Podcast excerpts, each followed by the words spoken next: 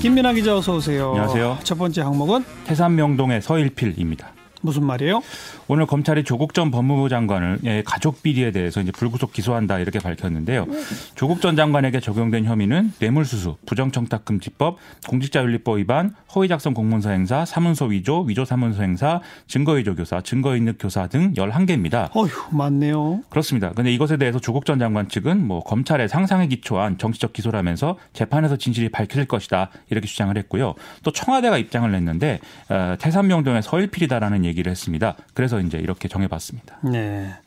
태산명동의 서일필이 무슨 뜻이죠? 우리 말로 하면 이게 이제 그 크게 이제 세상을 이제 그 흔들 만큼. 시끄러웠는데 태산이 쩌렁쩌렁 울렸는데 알고 쥐가, 보니 네. 쥐한 마리더라. 그렇습니다. 어. 근데 한 마리는 아닌 것 같고요. 뭐 어쨌든 여러 청와대는 여러 그런. 표현을 썼다 이거죠. 그렇습니다. 네. 먼저 검찰 공소장의 구체적 정황이 뭐뭐예요? 그러니까 어, 검찰은 조국 전 장관의 딸 조모 씨가 부산대 의전원에서 받은 장학금 600만 원에 이 뇌물수수와 부정청탁 금지법 위반 혐의를 적용을 했습니다. 음. 조국 전 장관이 당시에 청와대 민정수석으로 병원 운영이나 고위직 진출과 관련해서 영향력을 행사할 수 있는 자리에 있었다라는 걸 고려한 건데요. 예. 따라서 장학금을 준 사람인 노한중 부산의료원장도 뇌물 공여 등 혐의로 재판에 이제 넘겼습니다. 그러니까 노환중 교수가 딸에게 장학금을 뇌물로 주어서 부산 의료원장 자리를 청탁했다.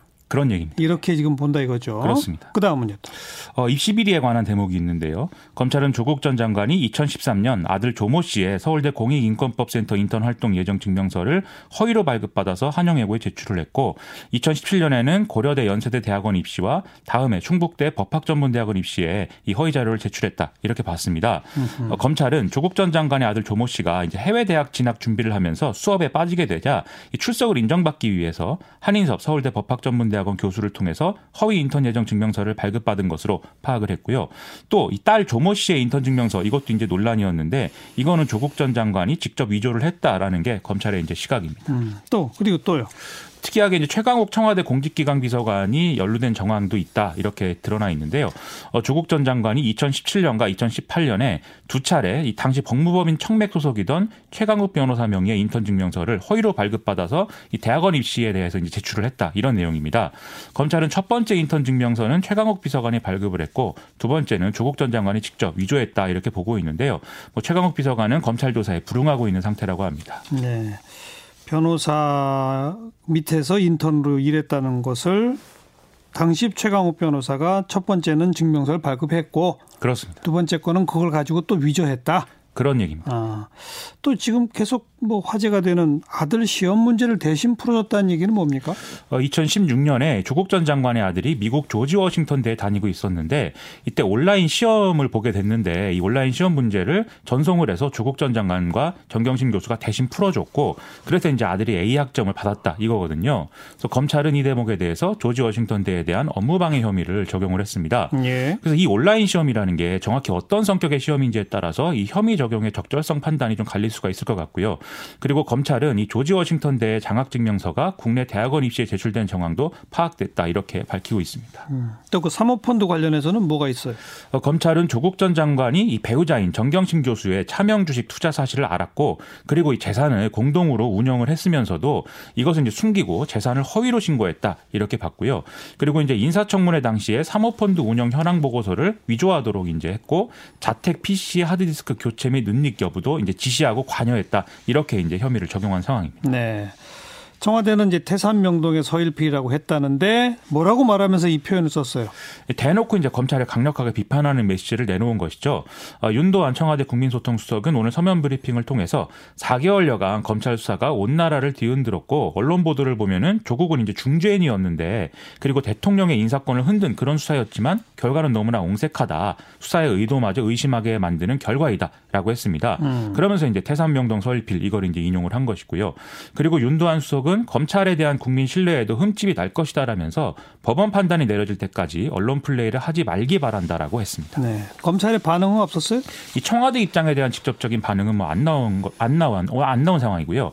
다만 윤석열 검찰총장은 오늘 신년사를 통해서 지금 진행 중인 수사나 공판은 자유민주주의와 시장 경제 질서의 본질을 지켜내기 위해서 국민이 검찰에 맡긴 책무를 완수해 나가는 과정이다라고 했습니다. 또 윤석열 총장은 검찰이 신뢰받는 기관이 될 때까지 스스로 개혁의 주체라는 자세로 중단 없는 개혁을 계속해 나가겠다면서 이 새해에 선거가 치러지니까 이 선거와 관련한 반칙과 불법에 엄정 대응하겠다라고 했습니다. 음. 이 사건 관련 논평은 전혀 없는 거네요. 그렇습니다. 간접적으로 표현을 한 것이고 뭐 직접적으로 지금 반응을 하고 있지는 않은 상황입니다. 자, 시사비키 두 번째 항목은 어, 다시 0% 물가 상승률입니다. 오늘 통계청이 발표했죠? 그렇습니다.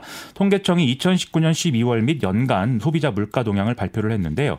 올해 소비자 물가 지수가 104.85로 지난해보다 0.4% 이제 상승을 했습니다. 근데 이거 이 수치는 1965년 통계 작성 이후에 역대 최저 증가율이다. 이렇게 이제 보도가 나오고 있는데요.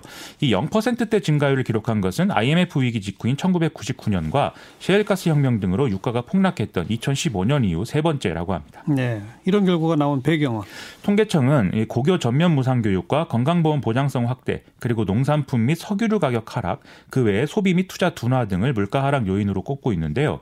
실제 석유류 가격은 올해 5.7% 하락을 했는데 이게 전체 물가를 0.26% 끌어내는 효과를 준 것으로 나타났습니다.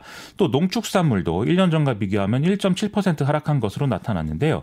1년 전에는 이 두 품목에서 각각 6.8%, 3.7%의 증가가 있었기 때문에 좀 기저 효과도 작용한 것으로 볼 수가 있겠습니다. 네. 물가가 너무 안 오르는 것도 문제잖아요. 그렇습니다. 내년에는 좀 나을까요?